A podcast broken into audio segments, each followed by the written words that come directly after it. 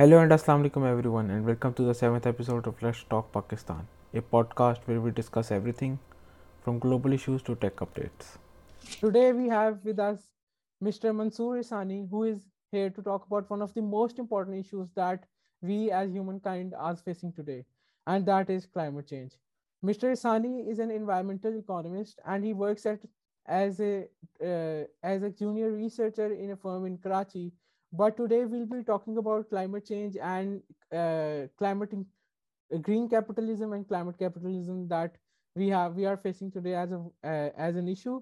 And so uh, i believe uh, i believe that climate change is a major issue and a lot a lot is being done uh, in today's world for to change this issue. And a lot of multilateral and international organizations are working working to to uh, to battle this issue. From it begins with the signing of UN framework, United Nations Framework Convention on Climate Change in 1992 to the first climate uh, first COP in 1995 to 2021 where we had COP26. We have heard so many words from world leaders. We had made so many commitments, but till date, we have not made a lot of change and that is why we believe that this podcast is one of the most topics to, most important topics that can be discussed today in 2022 so with that welcome to the podcast mr sani thank you very much hassan. First of all uh, it is a very great to be here and uh, it's a very good initiative from your side uh, you. to make uh, these kind of uh, podcasts or the issues you have selected. Uh, i have seen your previous few videos uh, which are very interesting and a very effective uh, podcast uh, I have seen in the last few days. Thank you very much. Welcome. So, Asani, Isani bhai, before we actually move on to the real stuff, heavy stuff, मैं चाहता हूँ कि आप थोड़ा सा बस explain कर दें कि क्लाइमेट चेंज है क्या और क्लाइमेट चेंज और थोड़ा सा इंट्रोडक्शन कॉप ट्वेंटी सिक्स के बारे में भी देते जाएं अच्छा जी बेसिकली थोड़ा सा तो अगर हम बड़ा जनरली पर्सपेक्टिव देखें ना क्लाइमेट चेंज का तो दो स्कूल ऑफ़ थॉट्स हैं। एक ये कहते हैं कि जनाब ये मिथ है। चाहिए ना? आप अगर प्रीवियस हिस्टोरिकली ग्लोबल डेटा देखें वर्ल्ड का डेटा देखें तो ये अब पहले भी आ चुके हैं। मतलब हम seventh phase of the world में जी रहे हैं इससे पहले जो है वो एक्सटिंक्शन आ चुके हैं जिसमें से कुछ हम जानते हैं जिसमें डायनासोर्स का एरा है फिर जो है वो आइस एज का एरा आया इस तरीके से वो मतलब कहते हैं कि ये एक ग्लोबल फ़ेज़ है इसने आना ही आना है। जबकि दूसरा स्कूल ऑफ़ थॉट है जो है वो ये मानता है कि ये जो फ़ेज़ हम फेस कर रहे हैं अभी क्लाइमेट चेंज का इसमें और प्रीवियस में डिफरेंस ये है कि जो पहले फेजेस आए थे वो नेचुरल थे। लेकिन अब जो फ़ेज़ आ रहा है बेसिकली ये एंथ्रोपोजेनिक इफेक्ट्स की वजह से आ रहा है। इट मीन्स के ह्यूमन काइंड्स के एक्शंस की वजह से आ रहा है। ये एक बड़ा मेजर डिफरेंस है। सेकेंडली अगर आप एल गौर की एक डॉक्यूमेंट्री है इसी के ऊपर जिसमें उनको नोबल प्राइज भी मिला था उसको अगर आप देखें तो उन्होंने इस एविडेंस को प्रूफ भी किया है कि पहले के जो फेजेस थे, उसमें इतना रैपिड चेंज नहीं आया जितना अभी हमारे इस इंडस्ट्रियल एरा के बाद आया है। लाइक नाइनटीन और सेवेंटीज के बाद का अगर आप टेम्परेचर इंक्रीज देखें या सी ओ टू इमिशन से इंक्रीज देखें तो आपको बार बहुत ही बड़ा हाई जाता हुआ दिखेगा। तो it's a very quite interesting documentary आप उसको देखें। एन इनकन्वीनियंट ट्रुथ डॉक्यूमेंट्री का नाम है एलगोर वाइस प्रेसिडेंट थे यूएसए के बिल क्लिंटन के टाइम पे। उन्होंने ये बनाई थी और उसको जो है नोबेल प्राइज भी मिला था इस पे। तो ये एक छोटा सा क्लाइमेट चेंज का एक इंट्रोडक्शन है। अब मैं आपको बता दूँ कॉप ट्वेंटी सिक्स क्यों इम्पोर्टेंट है और उसका इम्पोर्टेंस क्यों है? सबसे पहले तो ये है कि कॉप ट्वेंटी सिक्स जो है वो ट्वेंटी ट्वेंटी में होनी थी। ड्यू टू पेंडेमिक वो एक्सटेंड हो गई ट्वेंटी ट्वेंटी वन में नवंबर ट्वेंटी ट्वेंटी वन में हुई। दूसरा इम्पोर्टेंस इस वजह से भी है कि जिस सिचुएशन या जिस टाइम पीरियड में ये कॉन्फ्रेंस हुई है, वो इट्स सेल्फ अलार्मिंग सिचुएशन है कि हमने किस तरीके से जो है एक क्लाइमेट इश्यूज़ को पहले सीरियस नहीं लेते थे, लेकिन कोविड के बाद से जो है वो अब हमें रियलाइज़ होने लगा है कि ये कितना ज़्यादा हमारे लाइफ साइकिल पे अफेक्ट करेगा। तो टाइमिंग जो कॉप ट्वेंटी सिक्स की है, वो बेसिकली बहुत ज़्यादा इंपॉर्टेंट है, जिस टाइम पे वो आया है। क्योंकि आपका जो कोविड के वायरस का जो हिस्टोरिकल आप देखें तो ये एक जूनोसिस इफ़ेक्ट इट मीन्स के जो है वो ह्यूमंस ने या तो जो है वो वाइल्ड लाइफ के टेरिटरीज में गए हैं तो उनके वायरसेस हमारे पास आए हैं या वो हमारे टेरिटरीज में आते हैं तो उनके वायरसेस हमें कन्वर्ट होते हैं। तो जूनोसिस अफेक्ट से ही हमें पता चलता है कि डिफॉरेस्टेशन या दूसरे जो हमारे एक्शन हैं बेसिकली, उसकी वजह से जो है ये इम्प्लीकेशन हमारे ऊपर आई हैं और ये फ्यूचर में और ज़्यादा सीवियर हो सकती हैं। तो कॉप ट्वेंटी सिक्स ने बेसिकली बहुत सारे लोगों का माइंडसेट चेंज किया है, जो पहले इस चीज़ को मिथ समझते थे और अब उसको वो वाकई समझते हैं कि it's basically a very real issue सही है ना? कॉप ट्वेंटी सिक्स इस वजह से भी है। दूसरा ये है कि every year COP twenty six में एक आईपीसीसी रिपोर्ट आती है intergovernmental panel of climate change की रिपोर्ट आती है। तो इस दफ़ा की जो रिपोर्ट है, उन्होंने नाम ही इसको code red of for the humanity का नाम दिया है। तो इट मीन्स कि ये अपने आप में जो है वो एक मतलब रिपोर्ट को जिस तरीके से यूएन जनरल ने कोट किया है तो उसकी आप इम्पोर्टेंस समझ सकते हैं कि कितना ज़्यादा इस पे इफ़ेक्ट है।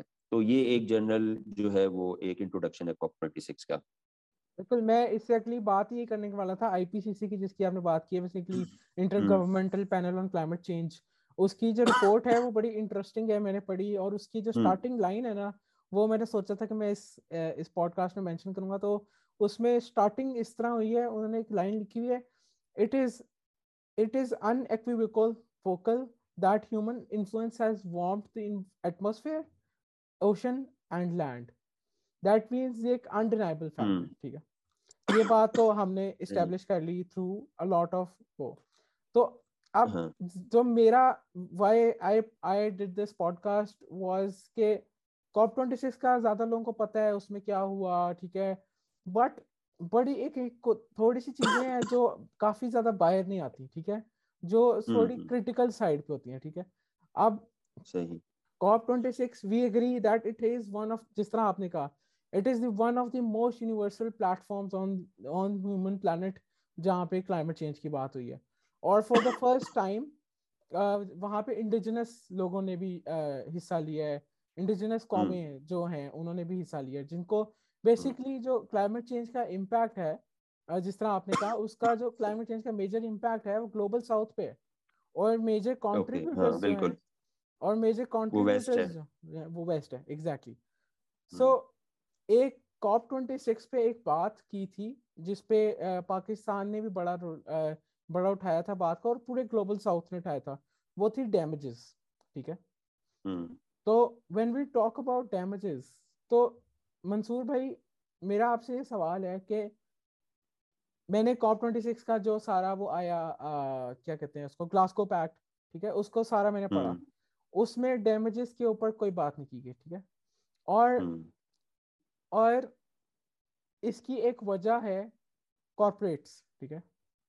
क्योंकि कॉरपोरेट्स और और जो गवर्नमेंट्स हैं वेस्टर्न गवर्नमेंट्स तो कॉरपोरेट रन है रन है ठीक है? स्पेशली यूएस और यूके ठीक है? वो दो कंट्रीज़ हम्म। ऐसे थे जिन्होंने इस पे बहुत ज़्यादा रोका कि डैमेजेस की बात ना हम्म। की जाए पाकिस्तान इंडिया बांग्लादेश तीन कंट्रीज़ थे जो बहुत आगे थे कि तो आप मुझे हम्म। समझाएँ एक तो हम देखते हैं कि ठीक है वो तो हर कोई कह रहा है कॉप 26 बड़ी कमाल चीज़ है कमाल चीज़ है why was COP 26 a failure and it was in my opinion a failure देखें बड़े लिमिटेड कॉप्स जो हैं वो सक्सेसफुली रहे हैं। एक उसमें अगर आप देखें तो कोयटो प्रोटोकॉल को बहुत ज़्यादा फोकस मिला फिर उसके बाद सिर्फ़ पेरिस एग्रीमेंट को फोकस मिला। इसके अलावा जितनी भी कॉप्स हुए हैं वो मेरी नज़र में फेलियर्स हैं आप फेलियर्स ना कहें लेकिन उसकी इंपॉर्टेंस इतनी ज़्यादा नज़र नहीं आती है। वर्ड ऑफ़ माउथ नहीं है लोगों के जहनों में नहीं है लोगों को इतनी अवेयरनेस नहीं है उन कॉप्स के बारे में। तो एज यूजल वो उसको आप फेलियर ही कहेंगे लोगों तक बात नहीं पहुँची आपकी ठीक है? अच्छा दूसरा मैं आपको ये थोड़ा सा अगर बता दूँ कि कॉप ट्वेंटी सिक्स को अगर हमें समझना हो तो मैंने इसको मैं इसको जिस तरीके से देखता हूँ तो हम इसको तीन चीज़ों में डिवाइड कर सकते हैं। फ़र्स्ट फ़ेज़ जो कॉप ट्वेंटी सिक्स का था उसमें हम ये देखते हैं कि इन्होंने बात की थी एम्बिशंस के ऊपर। ठीक है ना?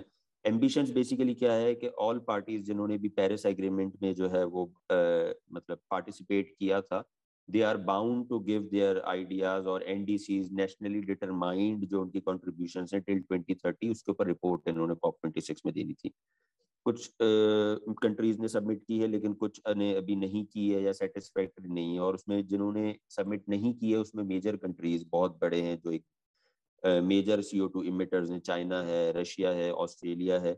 इन्होंने अपने एनडीसीज को सबमिट नहीं किया। तो ये भी एक फेलियर है कि आपकी जो मेजर कॉन्ट्रीब्यूटर्स हैं सी ओ टू इमिटर्स में वो अपने एनडीसीज को ना सबमिट करा रहे हैं, ना आगे दूसरे कंट्रीज़ को बता रहे हैं कि उनके क्या प्लान हैं। सही है ना? इसके अलावा South Africa, Kenya, USA, Bhutan वगैरह, इन सबने जो है वो सबमिट किया, पाकिस्तान ऑल्सो इंक्लूडेड इन सही है, एक तो इस कॉन्टेक्स्ट में आप देखें तो फेलियर है मेजर जो इमिटर्स हैं वो अपनी एनडी जो उनके एनडीसीज हैं, वो सबमिट नहीं कर रहे हैं। फिर दूसरा अगर हम देखें, दूसरा पार्ट अगर हम कॉप ट्वेंटी सिक्स का देखें तो उसमें फाइनेंसेस की बात हुई है। कॉप ट्वेंटी सिक्स में जो मेजर फोकस आया है वो बेसिकली ये है कि जो डैमेजेस हुए हैं इसको क्लाइमेट फाइनेंसिंग किस तरीके से की जाएगी। हम्म। और आ, मैं आपको एक और चीज़ बता दूँ कि very recently COP twenty six के बाद मैं इंटरनेशनल मार्केट में देख रहा हूँ तो क्लाइमेट फाइनेंसिंग के ऊपर बहुत ज़्यादा जॉब अपॉर्चुनिटीज़ आने लगी हैं सही है ना यूरोप में खास तौर पर मैं अगर जॉब सर्च करता हूँ रिलेवेंट टू माय फ़ील्ड तो उसमें ऑलमोस्ट सेवन या एट आउट ऑफ़ टेन मुझे क्लाइमेट फाइनेंसिंग या इसी तरीके से फाइनेंसिंग रिलेटेड जॉब्स नज़र आ रही होती हैं। तो world are is now become focusing on the financing उसकी रीजन ये है कि once you are become a signatory of COP तो जो भी फैसले होते हैं, आपको उसमें इम्प्लीमेंटेशन करनी होती है। तो अब कंट्रीज़ क्या कर रहे हैं कि क्लाइमेट फाइनेंसिंग करनी है तो उसको किस तरीके से फाइनेंसिंग करनी है, इसके ऊपर जरा फोकस हो रहा है। लेकिन इशू ये है कि जो कॉप ट्वेंटी सिक्स से पहले एक अमेंडमेंट हुआ था या आप कह लें कि एग्रीमेंट हुआ था, वो हंड्रेड बिलियन डॉलर्स का हुआ था कि डेवलप्ड कंट्रीज़ या इमिटिंग कंट्रीज़ जो है, वो डेवलपिंग या अफेक्टिव कंट्रीज़ को जो है, वो हंड्रेड बिलियन डॉलर की फंडिंग्स करेंगे, ताकि वो अपने डैमेजेस को जो है, वो कोप कर सकें। लेकिन उसमें भी जो है वो ये बात सामने आई कि जो कमिटमेंट थी वो पूरी नहीं हो सकी और ट्वेंटी बिलियन डॉलर की अभी भी शॉर्टेज है। एट्टी बिलियन डॉलर की जो है वो सबमिशन हो गई थी फंडिंग्स की डिफरेंट कंट्रीज़ को और ट्वेंटी बिलियन डॉलर जो है वो अभी भी सबमिट नहीं हुए जो प्रीवियस बजट के हैं। उसमें भी फिर ये बात सामने आई कि मेजर कंट्रीज़ जो है उन्होंने सबमिट नहीं किए जिसमें जर्मनी है यूरोप के एक दो और कंट्रीज़ हैं जिन्होंने सबमिट नहीं किए तो ये चीज़ भी एक फेलियर आप इस कॉन्टेक्स्ट में ले सकते हैं। आई बिलीव यूके जर्मनी और एक और था आई डोंट रिमेंबर हाँ I also not do not remember लेकिन वो मेजर कंट्रीज़ हैं। They are very big developed and industrial countries ऐसा. नहीं है कि कोई हम छोटे डेवलपिंग कंट्रीज़ की बात करें जिन्होंने सबमिट ना की हो। तो ये चीज़ अफेक्ट करती है क्योंकि अगर आप एक बिग ब्रदर की हैसियत रखते हैं वर्ल्ड में और आप समझते हैं कि मेरा रोल ज़्यादा है तो आपको फिर वैसा बिहेव भी करना चाहिए।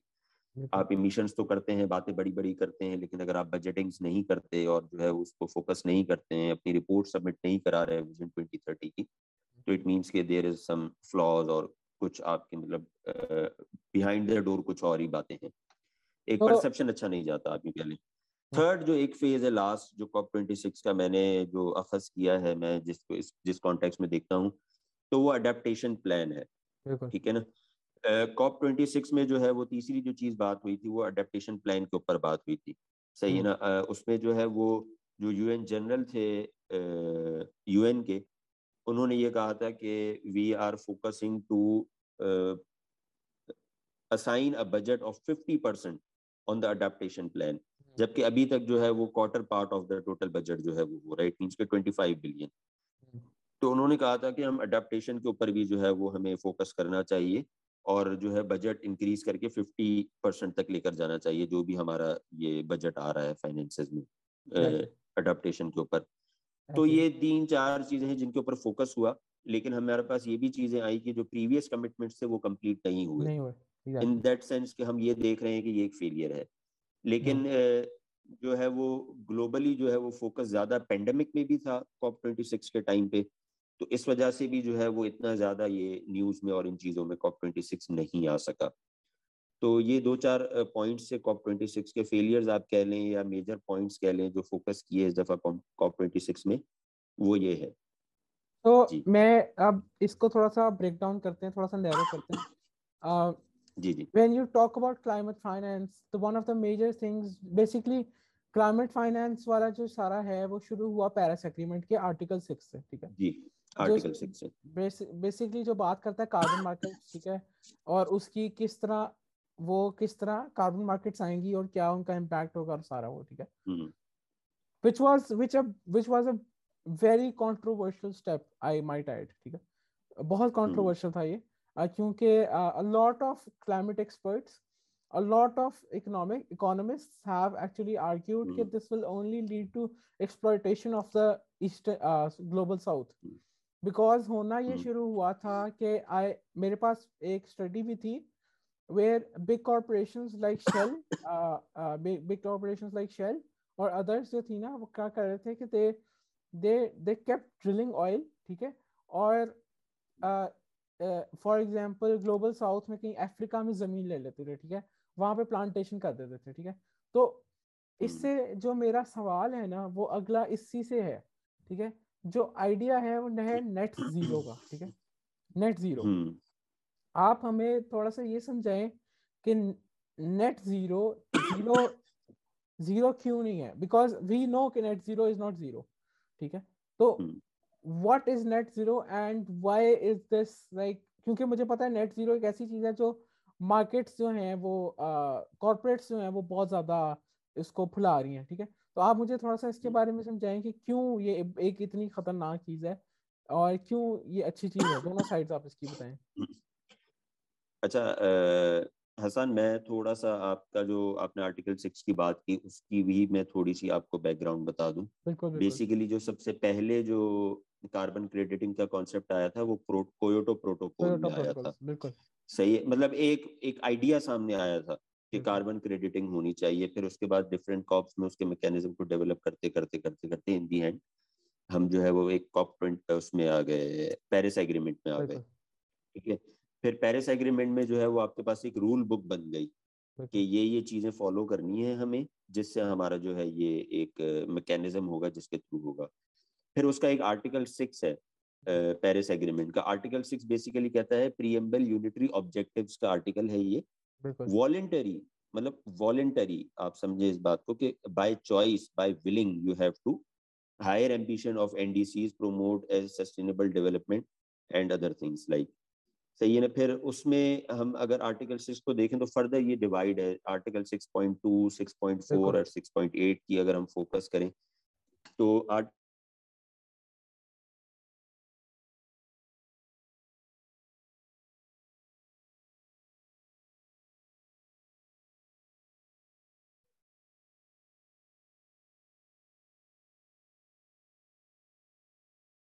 ठीक है वॉलेंटरली आ- ओके अच्छा तो आर्टिकल सिक्स जो हमारा है बेसिकली वो बैक करता है कोयोटो प्रोटोकॉल से ठीक है?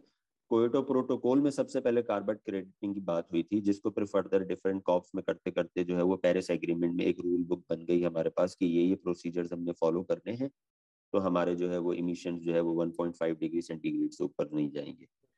फिर फर्दर आर्टिकल सिक्स जो है वो डिवाइड है तीन हिस्सों में। आर्टिकल 6.2, 6.4 और 6.8 ज़्यादा फोकस किया जाता है। उसमें यह है कि आर्टिकल 6.2 जो है वो आपका कोऑपरेटिव अप्रोचेस की बात करता है कि गाइडेंस एंड कोऑपरेटिव अप्रोचेस हर कंट्री बनाएगा किस तरीके से इसको फॉलो करना है। फिर 6.4 जो है वो इसके मैकेनिज्म के ऊपर फोकस करता है कि रूल्स मॉडलिटीज कुछ लॉज आप बनाएँगे। कि किस तरीके से आपने जो है वो एनडीसीज और सस्टेनेबल डेवलपमेंट प्रमोट करनी है उसके ऊपर कुछ लॉज और कुछ रूल्स आपने बनाने हैं। फिर 6.8 जो है वो फ्रेमवर्क एंड वर्क प्रोग्राम मतलब एक एग्जीक्यूशन प्लान आपका होना चाहिए। आर्टिकल 6.8 इसके ऊपर बात करता है। बिल्कुल ऐसे अब आ जाते हैं double counting double. Counting basically मैं आपको एक बात बता दूँ कोई भी जो एक वो होती है क्या कहते हैं मैकेनिज्म है उसमें शुरू में इश्यूज़ आते हैं। आपने हम्म। एक्सप्लॉइटेशन की बात की तो एक्सप्लॉइट तो हम अभी भी हो रहे हैं। कन्वेंशनल इकोनॉमिक सिस्टम जो वर्ल्ड में है हम तो उसमें भी एक्सप्लॉइट हो रहे हैं। तो जब भी आप कोई नया एक कानून लाते हैं या मैकेनिज्म लाते हैं तो उसमें शुरू में एरर्स आते हैं। सही है ना? द एफिशिएंसी इसकी आप उसको कितना जल्दी रिजॉल्व करते हैं या इम्प्रूवमेंट लाते हैं उसमें। तो उस सेंस में अगर जाए देखा जाए तो जो डबल काउंटिंग का इशू है वो बड़ा अ, मतलब मेरे हिसाब से ग्लोबल लेवल पे जो उसमें इम्प्रूवमेंट आ रही हैं these are very quite effective सही है ना? डबल डबल काउंटिंग को अगर हम देखें क्या है तो डबल काउंटिंग ये है कि बेसिकली आपने अगर कार्बन क्रेडिटिंग करनी है तो एक ही कार्बन क्रेडिट के कोटा को दो कंट्रीज़ क्लेम कर रहे हैं। हम्म। सही है ना? तो आप उसको डबल काउंटिंग करते हैं। ये दो फर्म्स की लेवल पे भी हो सकता है दो कंट्रीज़ के लेवल पे भी हो सकता है। कि दो फर्म है वो एक फर्म कहती है कि जनाब मैंने जो है वो इतने कार्बन क्रेडिट्स जो है बचाए हैं मुझे इसके। फंड्स मिलने चाहिए। सेम कार्बन क्रेडिट कोटा जो है दूसरी फर्म भी जो है वो कोट कर रही है तो ये डबल काउंटिंग हो जाएगी। तो ये इश्यूज़ तो आने थे ये ये प्रिडिक्टेड थे कि ये इश्यूज़ आएँगे तो उसके मैकेनिज्म के ऊपर काम हुआ है सही है ना? बट तो अभी काफ़ी बेहतर हुआ है। ठीक है आ, फिर इसके सोल्यूशन जी जी बोले। जी जी बोले नहीं आप आप बताएँ बताएँ। मैं फिर इसके ऊपर दोबारा क्रिटिसाइज करूँगा। जी जी फिर इसके सॉल्यूशंस के ऊपर हम देखें तो फिर कुछ जो है वो अपना नेशनल रजिस्ट्री ऑफसेट प्रोजेक्ट्स के ऊपर काम किया गया हम्म, ग्लोबली हम्म, सही है ना?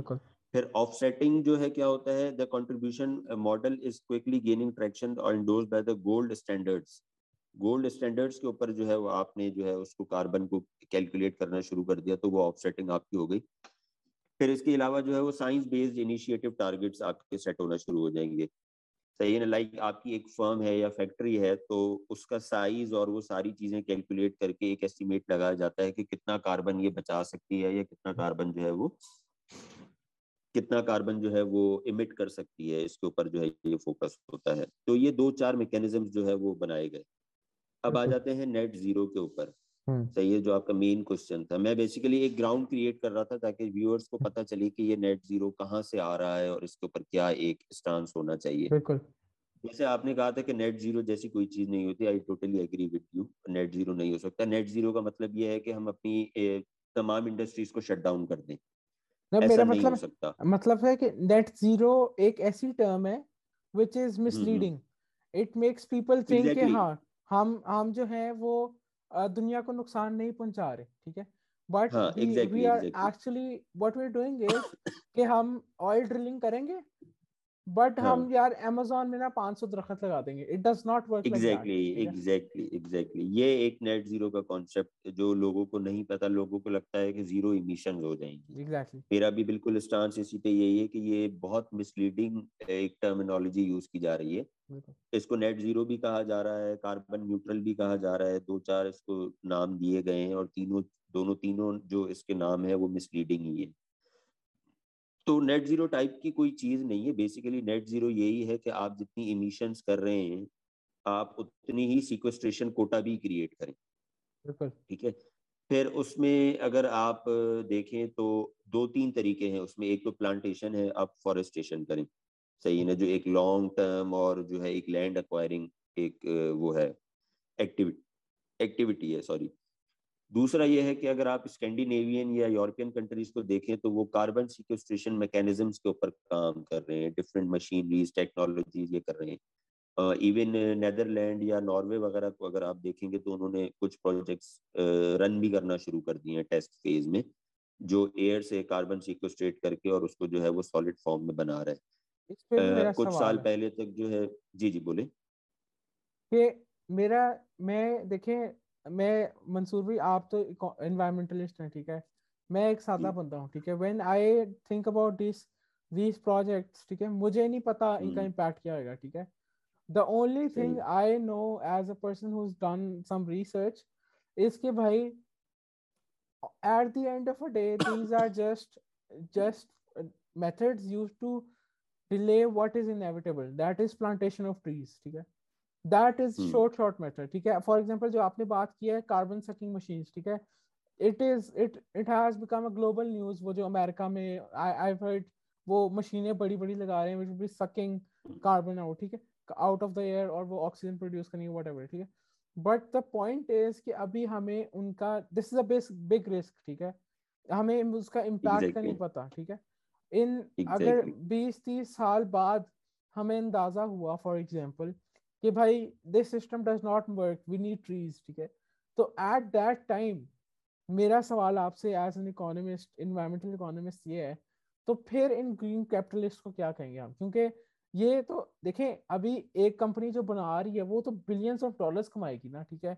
They sell it to every ठीक है? और वो hmm. और लोग हंस के खरीदेंगे because people people and governments need every uh, every excuse possible to not go for the actual solution which is reduce deforestation afforestation करें सारे actually save climate ठीक है वो नहीं है ये delaying tactics हैं in my opinion so I, I I I partially agree with you but okay. uh, in some context I disagree with you देखें कुछ ना करने से कुछ करना बेहतर है सही ना हम यहाँ रोज बैठ के सालों तक ये बात करते रहे कि प्लांटेशन होनी चाहिए प्लांटेशन होनी चाहिए।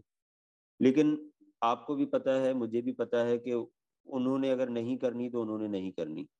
Instead of focusing what is not happening we should focus what can we do for the betterment सही है?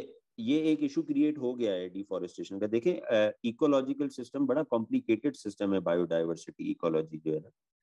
उसके कुछ थ्रेश लेवल्स होते हैं। एक सर्टेन थ्रेश थ्रेश के बाद आप कुछ भी कर लें आप उसको रीजनरेट नहीं कर सकते। जितने भी इकोलॉजिकल एस्पेक्ट्स हैं उन सबको चाहे फॉरेस्टेशन है चाहे लाइवलीहुड है चाहे कुछ एनिमल्स हैं एक्सटिंक्ट हो रहे हैं एक सर्टेन थ्रेशोल्ड लेवल है। उस थ्रेशोल्ड लेवल के बाद इरिवर्सिबल हो जाता है आप उसको नहीं कर सकते।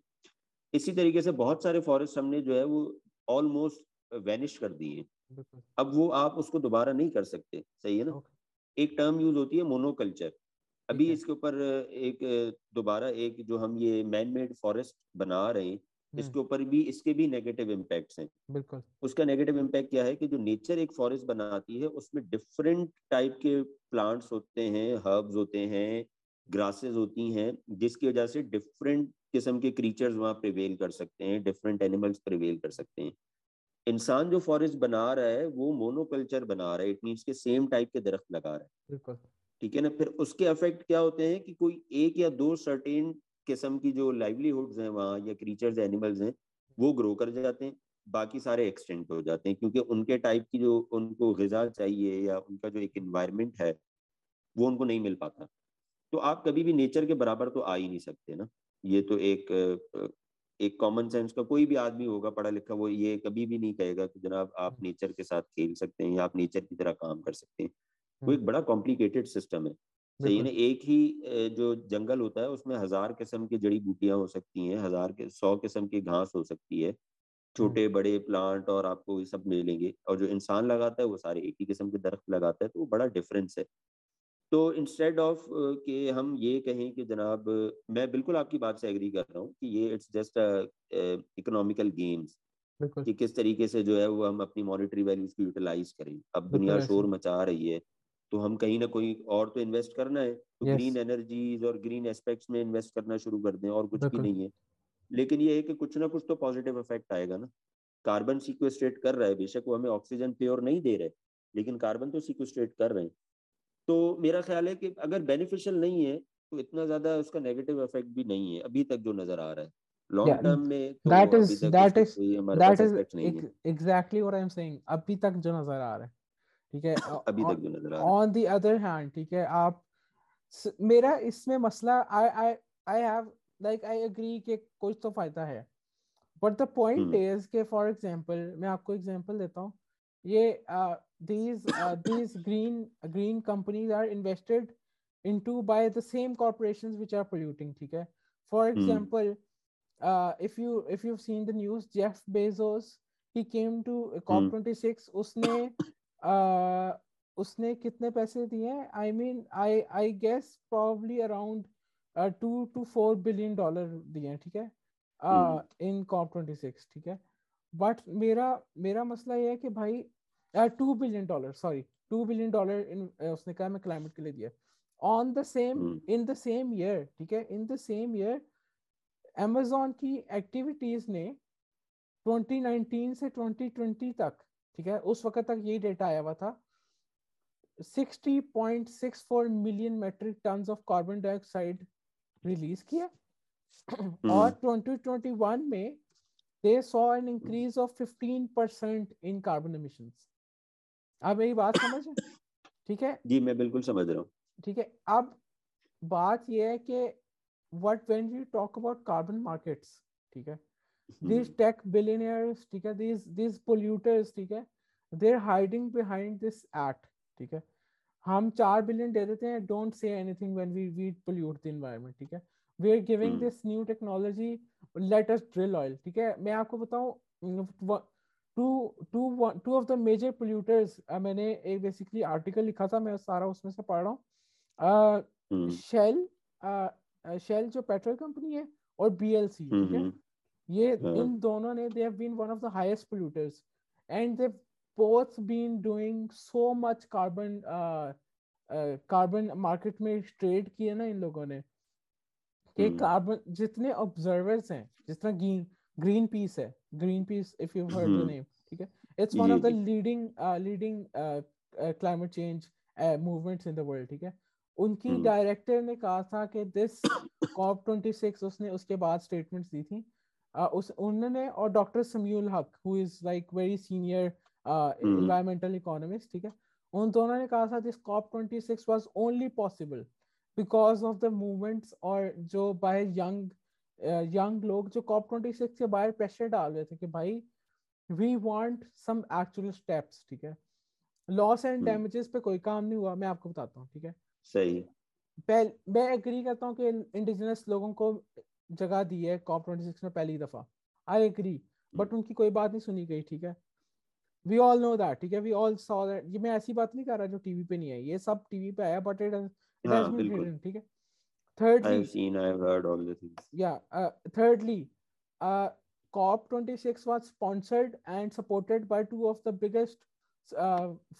polluting companies in the world Land Rover और आईकिया ठीक है? जब आप जब आपका कॉप ट्वेंटी सिक्स आईकिया और लैंड रोवर जैसी कंपनियाँ सपोर्ट कर रही है ठीक है? तो how do you how do you imagine that COP twenty six to be anything but coming out with mo more reasons to uh, bring out terms like offsetting net zeros carbon trading and actual में कोई काम नहीं हुआ ठीक है? जो पाकिस्तान और India वगैरह रोते रहे हैं वहाँ पे इंडिया नहीं पाकिस्तान ज़्यादा और ग्लोबल साउथ के और कंट्रीज़ ठीक है? कि भाई we need loss and damages ठीक है? हमारे मुल्क में रियल टाइम इम्पैक्ट हो रहा है ठीक है? पाकिस्तान में we had temperatures last year जो इतने हाई थे कि bodies could not cool down themselves we both know Karachi में there have been increasing cases of deaths in summer ठीक है? और क्लाइमेट चेंज और अभी मैं एक एक एक एम uh, की एक रिसर्च पढ़ रहा था उसमें दे सेड के पाकिस्तान में the crop rotation system is going to be so impacted that it is going to be very worse ठीक है? और इसी तरह बांग्लादेश है, इसी तरह वियतनाम है, ठीक है, ये कंट्रीज़ मेरा अब सवाल ये है कि कॉप ट्वेंटी सिक्स आप कह रहे हैं ठीक है, मैं मान लेता हूँ सारी नेट ज़ीरो काम करती कॉप ट्वेंटी सिक्स में क्या ऐसा मैकेनिज्म आया है कि हम इंश्योर करें कि जिस तरह कंट्रीज़ लाइक पाकिस्तान, वियतनाम, जिनको अपने लोग गरीब हैं, ठीक है, वो क्यों अपना जीडीपी जो है इतना लगाए, उनके पास पैसा कहाँ से आएगा? और उनकी क्या सपोर्ट कर रही है इंटरनेशनल ऑर्गेनाइजेशंस अच्छा आपने हसन दो तीन बातें की हैं मैं ग्रेजुअली एक एक करके सबका जवाब दूँगा। परफेक्ट। अच्छा फ़र्स्ट ऑफ़ ऑल जो है we have to realise that कि जो जिन कंपनीज़ का आपने नाम लिया ना आईकिया हो गया एप्पल हो गया या ये अमेजोन होगा they are those big companies which are much much much bigger than the many small countries सही है ना? मतलब पाकिस्तान के बजट से ज़्यादा अमेजोन का बजट है। Exactly. पाकिस्तान के बजट से ज़्यादा आईकिया का बजट है। सही है ना? तो first of all we have to realise that be realistically हमें सोचना चाहिए कि how we can finance climatic issues अगर uh, हमारे पास पैसे ही नहीं होंगे और पैसे कहाँ से आती हैं? गवर्नमेंट्स को कहाँ से मिलते हैं? इन्हीं कंज्यूमर रिलेटेड एक्टिविटीज़ से आते हैं। गवर्नमेंट्स जो है वो कंजम्पशन बेस्ड गवर्नमेंट्स ही हैं जितनी ग्लोबली वर्क कर रही हैं। चाहे आप यूरोप देख लें यूएसए यूके देख लें। They all are dependent on the people's consumption जितना ज़्यादा वो कंज्यूम करेंगे, उतने ज़्यादा रेवेन्यूज उनके जनरेट होंगे, उतनी अच्छी इकोनॉमी उनकी चलेगी। तो आप उनको एकदम से बंद नहीं कर सकते। आप उन पर डिपेंडेंट है। सही है ना? मतलब इट्स नॉट लाइक कि हम कहें कि जनाब बस उनको तो हमने बैन कर देना है। उनको बैन करने का मतलब है इकोनॉमिक सिस्टम को कोलैप्स कर देना। सही है ना? ये शेल हो गए बाइको हो गया, या एक दो और कंपनीज़ हैं बड़ी बड़ी कैस्ट्रॉल हो गया। मॉन्सेंटो हो गया ये मतलब इतने बड़े हैं कि ये मतलब यूएस अमेरिका की मतलब बजट पे अफेक्ट करता है इनके डिसीजंस ठीक है? तो we are dependent on them basically सही है ना? ये जो हम सौ बिलियन की बात कर रहे हैं ये सौ बिलियन कोई कंट्रीज़ अपनी जेब से तो नहीं दे रहे हैं। ऑब्वियसली सी बात है ये कुछ ना कुछ किसी ने किसी को फेवर दे रहे हैं तो वो इनको सौ बिलियन देंगे तो ये आगे हम जैसे कंट्रीज़ को ये स्प्रेड करेंगे ठीक है? तो first of all we can not deny the realities सही ना we dependent on them either economically either climatically issues ठीक है? ठीक है। हम चाहें ना चाहें ये रियलिस्टिकली ये एक चीज़ है। हम मानते हैं। मैं मानता हूँ कि तो द इशू द इशू तो यही है। सोल्यूशन इसका क्या है कि being a people being a individual हम सबको अपने कंजम्पशन पैटर्न्स को चेंज करना पड़ेगा। Until unless we don't change our patterns जो है तब तक ये इशू नहीं होगा। आपको कोई जेफ बेजोस ज़बरदस्ती घर पे आके एक अमेजोन की प्रोडक्ट नहीं बेच रहा आप अपनी मर्ज़ी से खरीद रहे हैं वो तो आपको प्रमोट कर रहा है कि आप खरीदें तो हम्म। हमें basically being a human beings अपनी बिहेवियर में चेंज लाना है हमें अपनी कंजम्पशन पैटर्न्स को चेंज करना है हम्म। क्या ज़रूरत है हमें कि हम एक आईफोन नया आ रहा है तो हम खरीद लें हमारा पुराने से भी काम चल सकता है तो बेसिकली हमारा साइकोलॉजिकल हमारा बिहेवियरल एस्पेक्ट ज़्यादा मैटर करता है इंस्टेड ऑफ़ उनके फाइनेंशियल और वो सारे जो भी ऑब्जेक्टिव्स हैं उनसे उनके ऑब्जेक्टिव्स बेसिकली डिपेंड करते हैं कि हम क्या करना चाहते हैं। ठीक है? तो ball in is in our court हम बीइंग अ ह्यूमन बीइंग मैं खुद अपनी बात कर रहा हूँ मैं बाकियों की बात नहीं कर रहा कि हम बात बीइंग अ ह्यूमन बीइंग में बातें बड़ी बड़ी करता हूँ। सही है ना? लेकिन मेरे पास अट्ठारह पेयर ऑफ़ शूज़ हैं ज़रूरत क्या है मुझे लेने की? ठीक है ना? I have thirty I have thirty shirts in my wardrobe क्या ज़रूरत है मुझे लेने की? हम्म। ठीक है? तो इन चीज़ों को भी हमें देखना चाहिए। बेसिकली इशू जो मेजर इशू है वो हमने अपने खुद का एक कंजम्पशन पैटर्न स्टैंडर्ड जैसे मेंटेन किए हुए कि हम उस कल्चर से बाहर ही नहीं आ पा रहे तो ये चीज़ें ज़्यादा मैटर करती हैं। हम वो दो देखते हैं कि बेजोस ये कह रहा है और वो कह रहा है।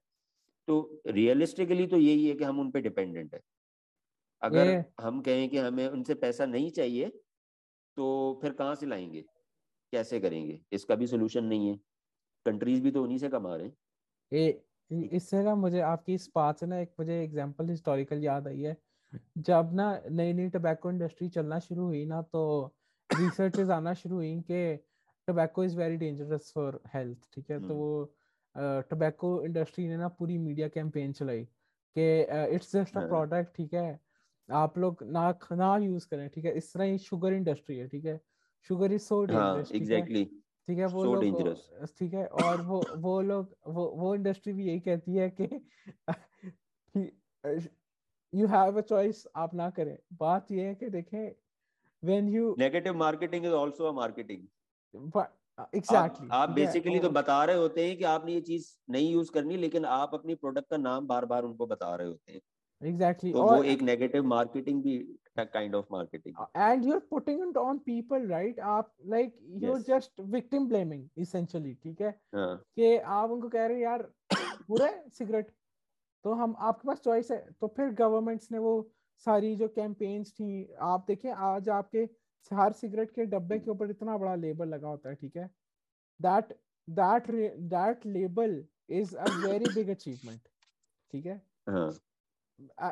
यानी कि it it is one of the reasons ठीक है ये डिटरेंट हो सकता है इन द लॉन्ग रन तो मतलब हम्म। कि इट्स नॉट इम्पॉसिबल ठीक है आप know it's not impossible obviously obviously आप देखें ना आपकी कराची में हीट स्ट्रोक्स होना शुरू हुए हैं चाहिए तो लोगों ने अब जो है वो गर्मी आने से पहले प्रिकॉशंस लेना शुरू कर दी हैं।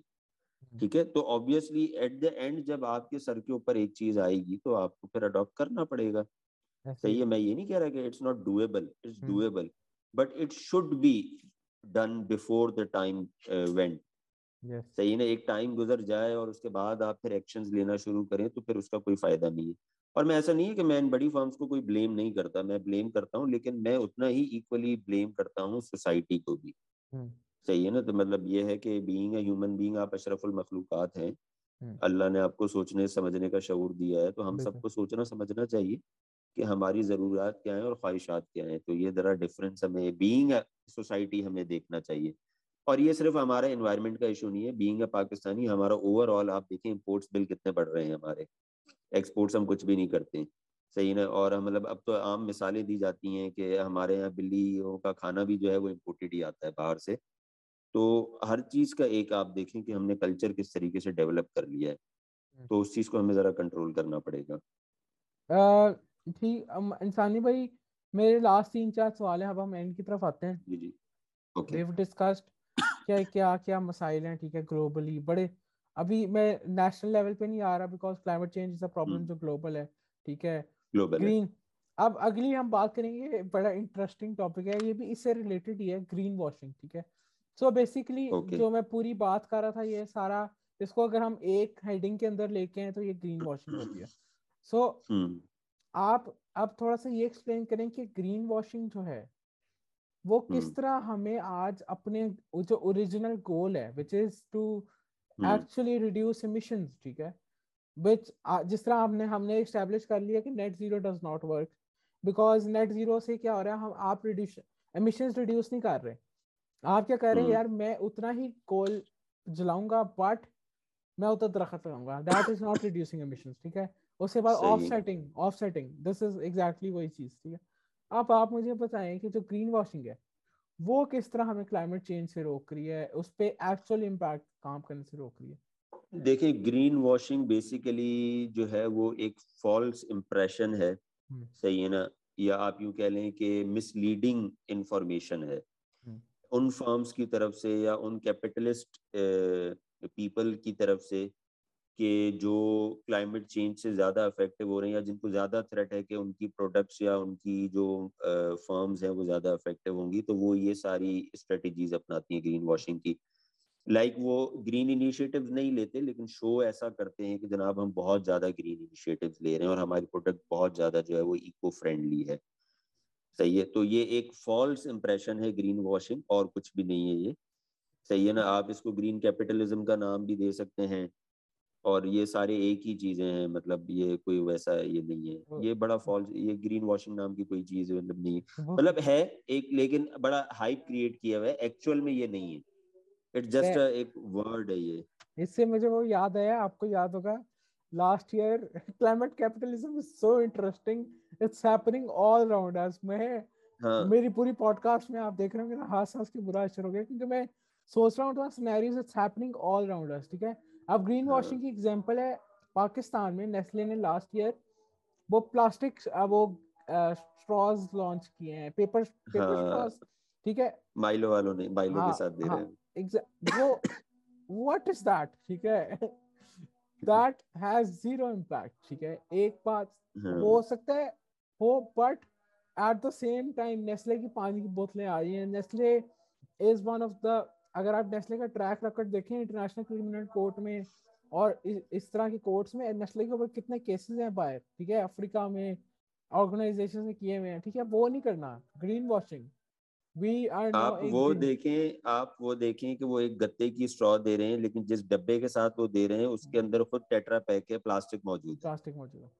तो वो एक मतलब फेक मार्केटिंग टाइप का एक काम है सिर्फ़ लोगों का माइंडसेट के साथ खेल रहे हैं nothing else is happening green washing type के जो है वो एक मतलब फॉल्स इंप्रेशन है लोगों के ऊपर नथिंग एल्स कि जनाब हम बहुत इको फ्रेंडली काम कर रहे हैं और हमारी बिल्डिंग बड़ी इको फ्रेंडली है प्लांटेशन है ये वो ये कुछ भी नहीं है।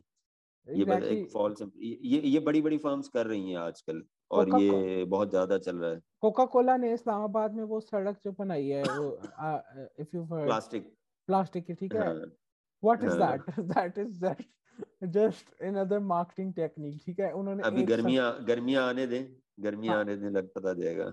और मतलब कि उसका I don't know I have not done much studies बस मैंने दो तीन फॉरम्स में पढ़ा था।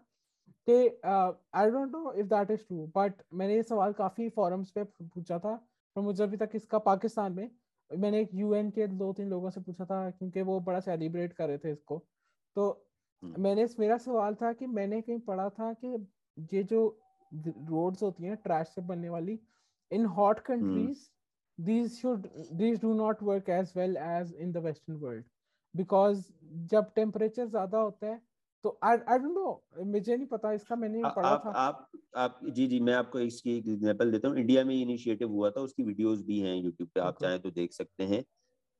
In the extreme hot weathers the road start melting आपको देख आप देखें आपको खुद दे, देख के पता चल जाएगा। ऑब्वियसली सी बात है प्लास्टिक है।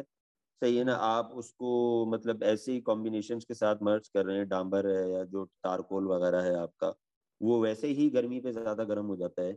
तो वो मेल्ट होना ही शुरू हो जाएगा कॉमन एक मतलब कोई भी मतलब फिजिक्स इंजीनियरिंग या केमिस्ट्री जानता है तो उसको ये पता है कि ये होना ही है और ये इनिशिएटिव बहुत ज़्यादा बहुत ज़्यादा हिली एरियाज़ जो हैं वहाँ तो हम्म। शायद ये इफ़ेक्टिव हो सकता है लेकिन जहाँ गर्मी पड़ती है थोड़े अरसे के लिए इस्लामाबाद में गर्मी पड़ती है लेकिन अच्छी खासी गर्मी पड़ती है क्योंकि मार्गला के जो पहाड़ हैं पहाड़ हैं उनमें मतलब जो है वो गर्मी से आग भी लग जाती है वहाँ पर एग्जैक्टली exactly. मेरा ये सवाल है कि जब अ, हमें अपनी नॉर्मल लाइफ में ये पता है कि अगर हमने प्लास्टिक की बोतल गाड़ी में रखी है धूप में तो उसमें पानी नहीं पीना because when plastic gets. Heated it it releases poisonous fumes. तो is that true for the roads as well it might possible I didn't think about it लेकिन ये है कि अगर अगर वो पानी के साथ रिएक्ट कर रहे हैं तो वो इन्वायरमेंट में भी एक इफ़ेक्ट छोड़ेंगे। दूसरा यह है कि माइक्रो प्लास्टिक का कॉन्सेप्ट तो अब आ गया है। आज ही मैं एक रिपोर्ट पढ़ रहा था। Hundred percent of the turtles in the ocean have micro plastic containments सही है? Hundred percent not even a single turtle is in the ocean जिसके अंदर माइक्रो प्लास्टिक के वो ना हो। इसके अलावा आइसलैंड के अंदर जो अभी लास्ट ईयर स्नोफॉल हुआ है उसको उन्होंने टेस्ट किया है तो जितने भी सैंपल्स उन्होंने लिए हैं, उन सब के अंदर उनको माइक्रो प्लास्टिक के पार्टिकल्स मिले हैं। इट्स मीन कि वो माइक्रो पार्टिकल्स ऐसे होते हैं कि वो इवेपरेट हो जाते हैं हवा के साथ, फिर वो बारिश और जो है वो इनके साथ आ जाते हैं। तो ये जब ऑब्वियसली सी बात है, अगर वो इवेपरेट कर रहे हैं और अफेक्ट कर रहे हैं तो ये रोड्स भी जो है मेरा अंदाज़ा ये है कि ये अफेक्ट करेंगे।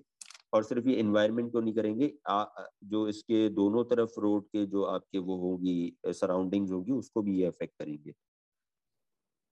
ठीक हो गया। मेरा अब आखिरी सवाल है what is the way forward देखें वे फॉरवर्ड जैसे मैंने आपको कहा कि सबसे पहले तो हमें खुद रियलाइज़ करना पड़ेगा हमें अपने कंजम्पशन पैटर्न्स को देखना पड़ेगा हमें अपनी प्रायोरिटी सेट करनी पड़ेंगी।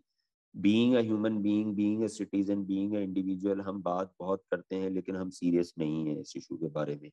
हम हर बात पे गवर्नमेंट्स को ब्लेम कर देते हैं बड़ी बड़ी फर्म्स को ब्लेम कर देते हैं, लेकिन हम ये भूल जाते हैं कि गवर्नमेंट्स और जो फर्म्स हैं, वो हमारे कलेक्टिव एक्शंस की वजह से ही बनती हैं सही है ना जेफ बेजोस जेफ बेजोस ना होता कि अगर हम उसको प्रोमोट ना करते जेफ बेजोस ना बनाते अली बाबा अली बाबा ना बनता, वो आज भी शायद दो चार दफ़ा के से रिजेक्ट होने के बाद किसी चाइना के लोकल किसी उसमें काम ही कर रहा होता है, लेकिन हमने उसको अली बाबा बनाया तो बीइंग अ इंडिविजुअल अगर आप बात करें तो ये हमारा सबसे पहला स्टेप होना चाहिए। हमें अपनी प्रायोरिटी सेट करनी पड़ेगी, अपने, अपनी बिहेवियर्स को चेंज करना पड़ेगा।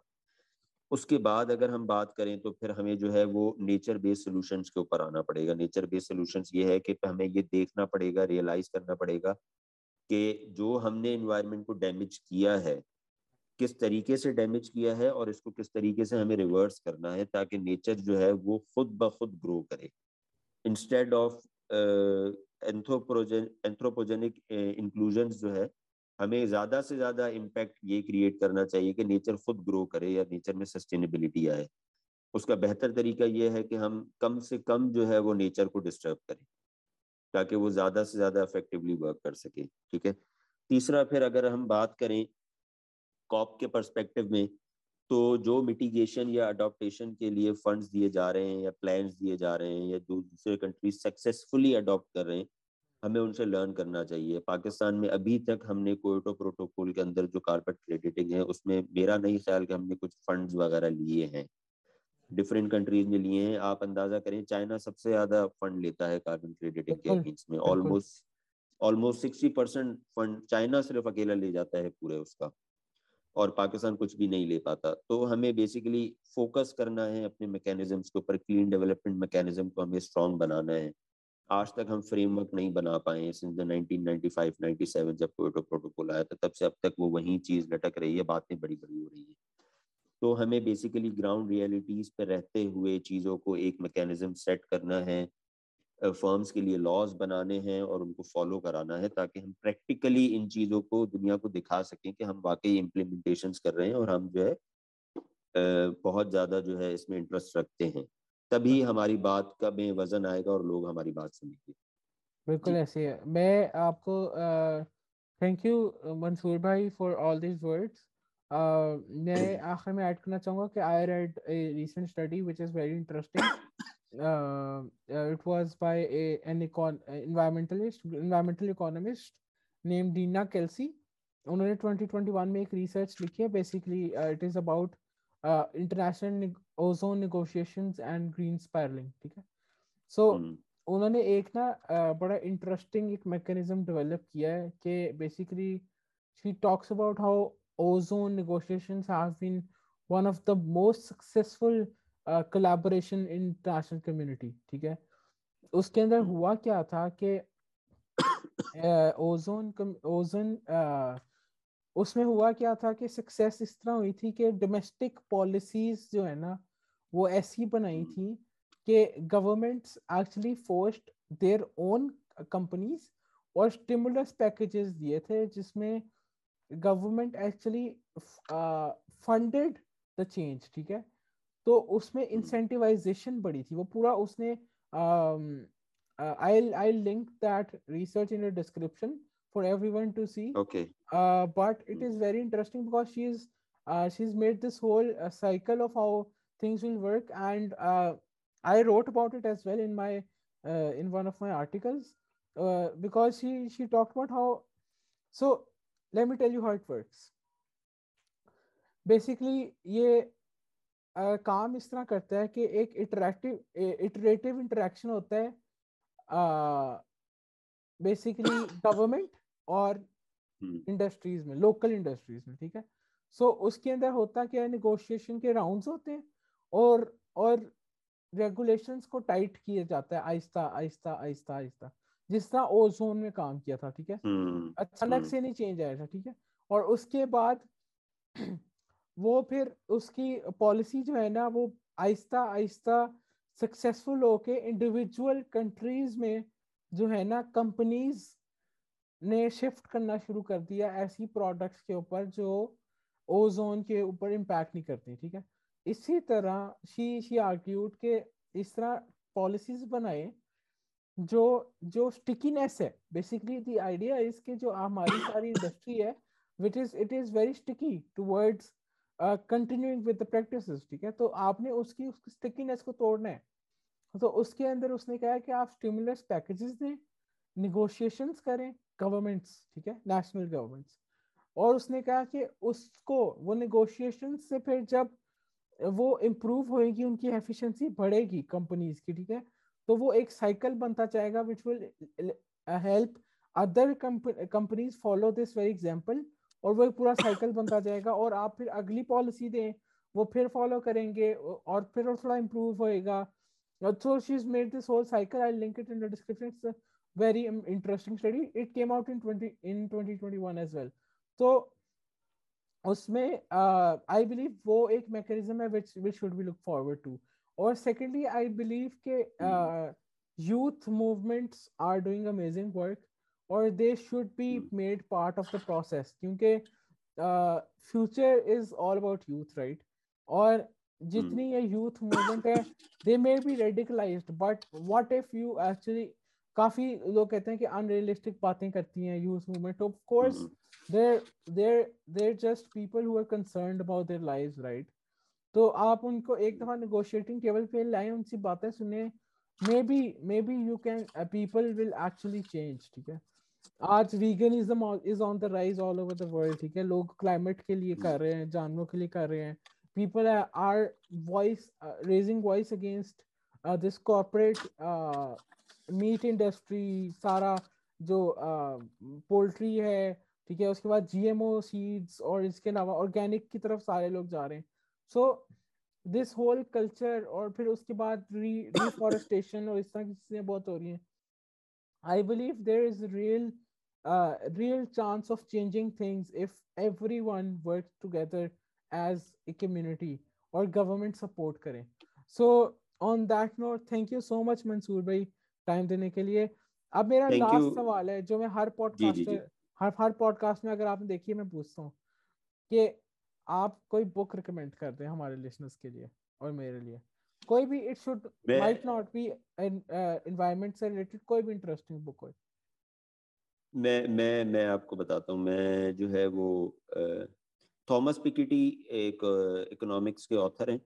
उसकी उनकी आप मैं सारी बुक्स रिकमेंड करूँगा आप सारी पढ़ें। अच्छा वो उन्होंने कोई प्योर इकोनॉमिक्स में नहीं लिखी उन्होंने सोशल पर्सपेक्टिव पे बात की है इनइक्वालिटीज पे बात करते हैं कैपिटल इकोनॉमी पे बात करते हैं सोशलिज्म पे बात करते हैं। तो one of my favourite authors Thomas Piketty आप उनको पढ़े बहुत अच्छे हैं। इसके अलावा मैं जो आजकल मेरा एक नया ट्रेंड है लर्निंग का वो मैं ज़रा शिफ्ट हो गया हूँ बुक से डॉक्यूमेंट्रीज की तरफ़। क्योंकि डॉक्यूमेंट्रीज में आप बहुत शॉर्ट टाइम में बहुत सारी चीज़ें फोकस कर लेते हैं जिसके लिए शायद आपको जो है तीन चार बुक्स पढ़नी पड़ेंगी। तो दो जो है मैं डॉक्यूमेंट्रीज हाईली रिकमेंड करता हूँ जो मैं अपने स्टूडेंट्स को भी जो है वो क्लासेस में दिखाता हूँ। जब मैं पढ़ाता हूँ इन्वायरमेंटल इकोनॉमिक्स या दूसरे इस तरीके के कोर्सेज एक तो जो है वो बिफोर द फ्लड सही है हम्म। ये जो आपके हैं hero he is a very famous hero Revenant movie भी आई थी उनकी Leonardo DiCaprio Leonardo DiCaprio की है when he was a peace ambassador of environment in UN UN, uh, yeah. at तो उन्होंने तब उसके लिए ये बनाई थी it is a very very very good documentary उसका नाम है बिफोर द फ्लड मैं सबको रिकमेंड करता हूँ कि वो देखें। और मतलब देखने के बाद एवरी पर्सन मैं जिन मैंने जिनको भी दिखाई उन्होंने ये रियलाइज़ किया है कि एक्चुअली इट इज़ हैपनिंग दूसरी है एन इनकन्वीनियंट ट्रुथ एल्गोर की है। वो भी इन्वायरमेंट और क्लाइमेट चेंज से रिलेटेड है। ये दो तो आप बिल्कुल ज़रूर देखें। तो बुक्स में आप थॉमस पिकेटी की बुक्स को पढ़ें बहुत अच्छी होती हैं क्योंकि मेरी फ़ील्ड है ज़रा इकोनॉमिक्स की और I am basically not a core economist but social and environmental issues पे ज़्यादा मेरा फोकस होता है तो मैं उस पर्सपेक्टिव में ज़रा ज़्यादा चीज़ें पढ़ता हूँ तो ये दो चीज़ें मैं जो है रिकमेंड करूँगा आपको Mansoor bhai. Uh, thank you everyone for watching. Please like and subscribe to Lo- Let's Talk Pakistan and help LTP Grow, and so that we can bring more such interesting and learning podcasts for you in the future. Thank you and Allah Hafiz. Thank you, thank you, Asanulak. Thank you very much for inviting me. Thank, thank you. you, Allah Hafiz. Allah Hafiz.